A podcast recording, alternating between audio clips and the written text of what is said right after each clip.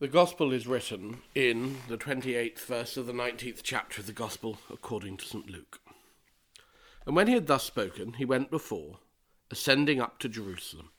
And it came to pass, when he was come nigh to Bethphage and Bethany, at the mount called the Mount of Olives, he sent two of his disciples, saying, Go ye into the village over against you, in the which, at your entering, ye shall find a colt tied, whereon yet never man sat Loose him, and bring him hither. And if any man ask you, Why do ye loose him? Thus shall ye say unto him, Because the Lord hath need of him. And they that were sent went their way, and found even as he had said unto them. And as they were loosing the colt, the owners thereof said unto them, Why loose ye the colt? And they said, The Lord hath need of him.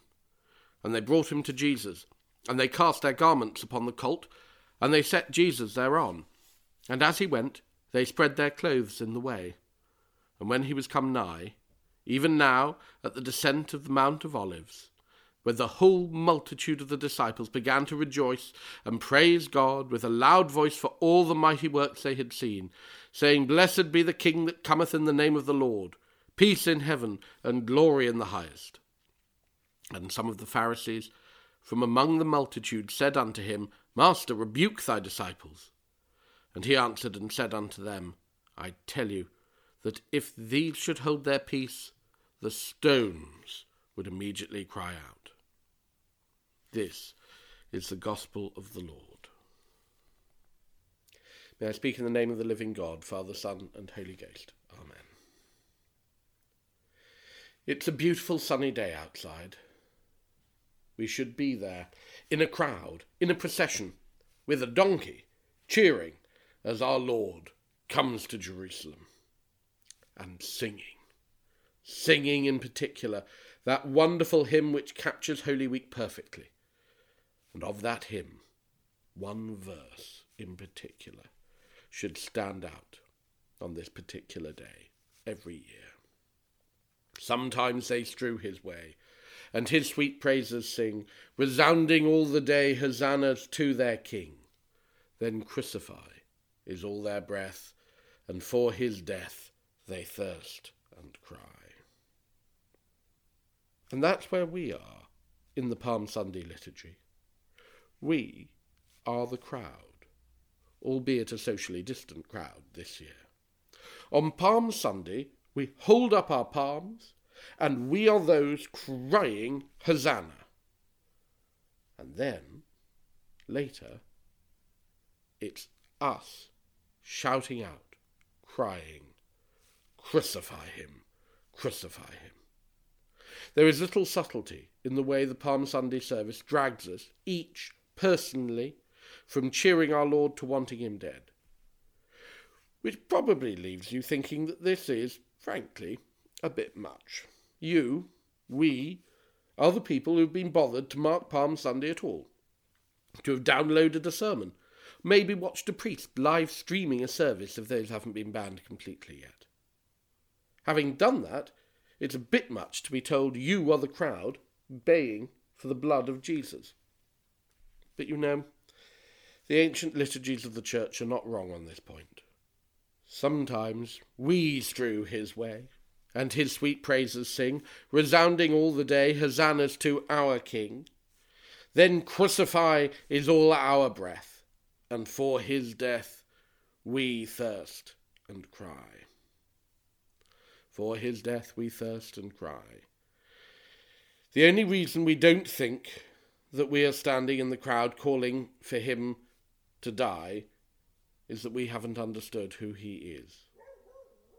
Perhaps I can paint a picture of how we see him. He stands there, passive, hands bound, crown of thorns on his head. His face is almost expressionless, but what expression we can discern seems to mix pity with a refusal to judge his persecutors. As Rowan Williams puts it, we often see Jesus as someone who came to Jerusalem to deliver a course of lectures on the fatherhood of God and the brotherhood of man, who then gets caught up in an unfortunate and inexplicable miscarriage of justice. Why, what hath my Lord done? What makes this rage and spite? He made the lame to run, he gave the blind their sight. Well, if that's all that he did, if he is only, as many say, and I'm sure you've heard it as many times as I have, that Jesus was a good teacher, whose ethics we should follow, then there is one really obvious problem, famously put by William Temple, the Archbishop of Canterbury at the end of the Second World War. Why anyone should have troubled to crucify this Christ has always been a mystery. He was innocent. We often hear that about this time of year when talking about Jesus. He was innocent. He had an unfair trial. He was a victim of oppression. Well, only up to a point. The honest truth is, he was banged to rights.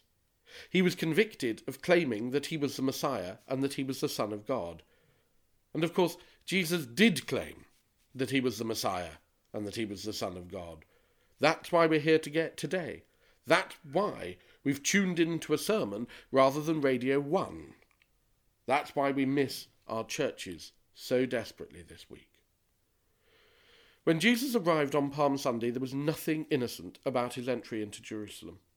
Look at the words cried out by the crowd Blessed be the King that cometh in the name of the Lord. Those are no innocent words.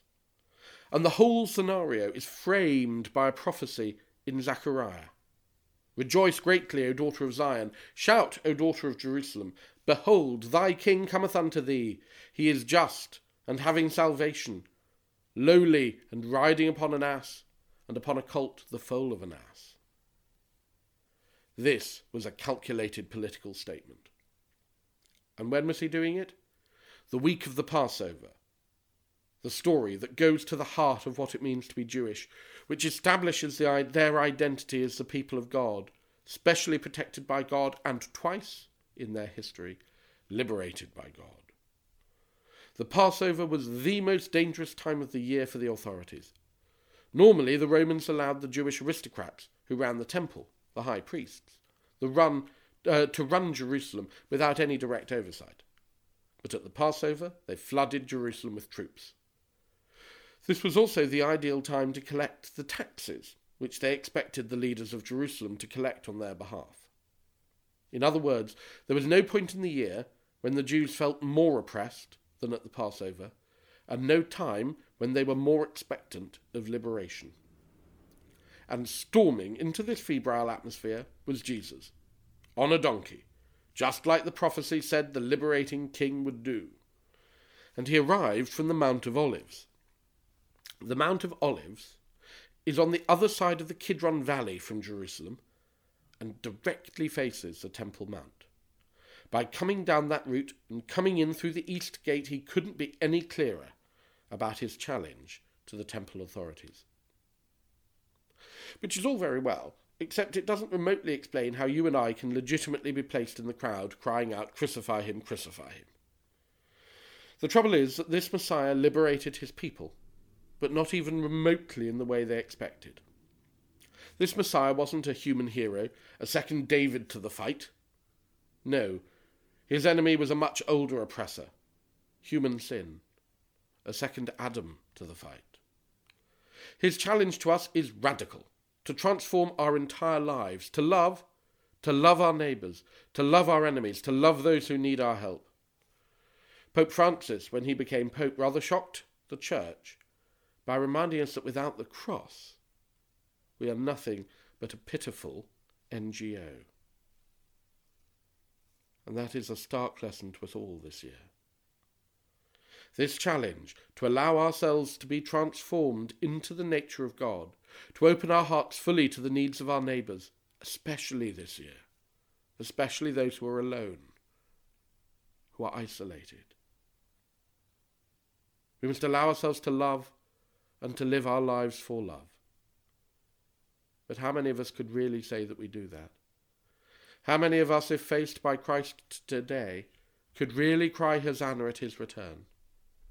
How many of us would really, if we ask ourselves honestly, prefer Christ to stay firmly in the book of the Bible and not become a real figure in our lives? How many of us in our actions crucify Christ again? Sometimes we strew his way and his sweet praises sing. resounding all the day hosannas to our King. Then crucify is all our breath, and for his death we thirst and cry. Amen.